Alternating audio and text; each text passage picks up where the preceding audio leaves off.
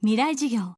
この番組は NEC がお送りします。未来授業火曜日。チャプター未来授業今週の講師は明治大学情報コミュニケーション学部教授石川雅人さん。石川さんは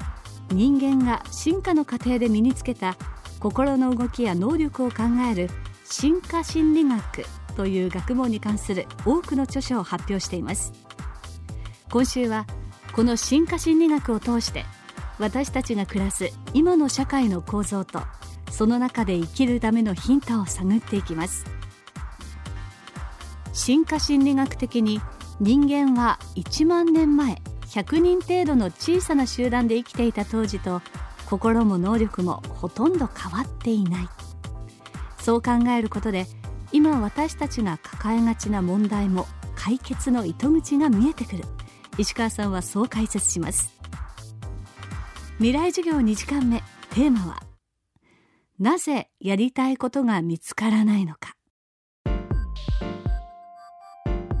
はい、えよくやりたいことが見つからないなどと言われますけれども、えー、狩猟採集時代のことをこう想像していただくといいんですね。えー、例えばやり投げが上手であればやり投げの役割を担って、えー、そして獲物を仕留めると「わあよくやったありがとう」って言って称賛されるとそうすると自分もコミュニティに貢献して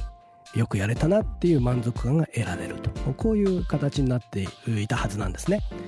そうだとするとやりたいことを見つけるっていうことではなく自分が関与する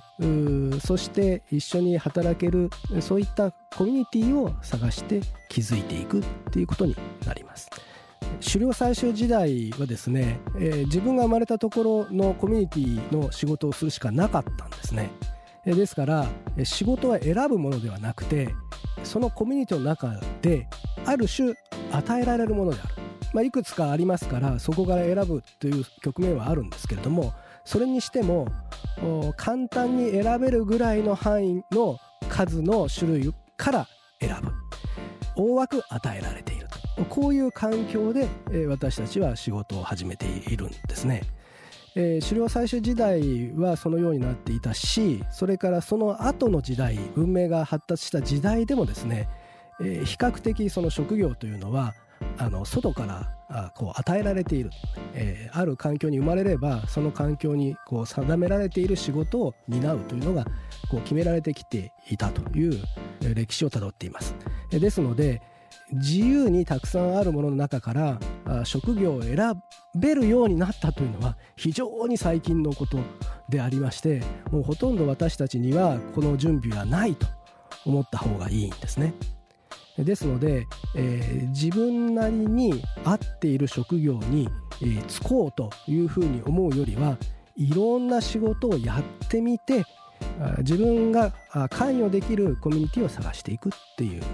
その集団で要求されている仕事は何かということを探してそのうちでできるものを率先してやってみて周りの人の評価を得ていくことが先決だろうと思います。で自分の内側に探すんじゃなくて外側に探していきましょうということですね。で人間の能力というのはその能力を発揮する状況に至ると現れてくるんですよ。で発揮する状況これ領域特異性っていうんですけども発揮する状況が外的に与えられることによって内部のものが出てくるというふうになってるんですね。でここが大事なのであのもしそういうことを発揮しても良い状況になってなければ、まあ、埋もれてるっていうことですね。ですのでいろんな環境を選んで、えー、自分を置いてみるということを次々と努力をするっていうことが、まあ、一番重要です。今回の講義に出てきた進化心理学については石川さんの著書生きづらさはどこから来るかなどでより詳しく知ることができます。興味のある方はチェックしてみてください。未来授業明日も石川雅人さんの講義をお送りします。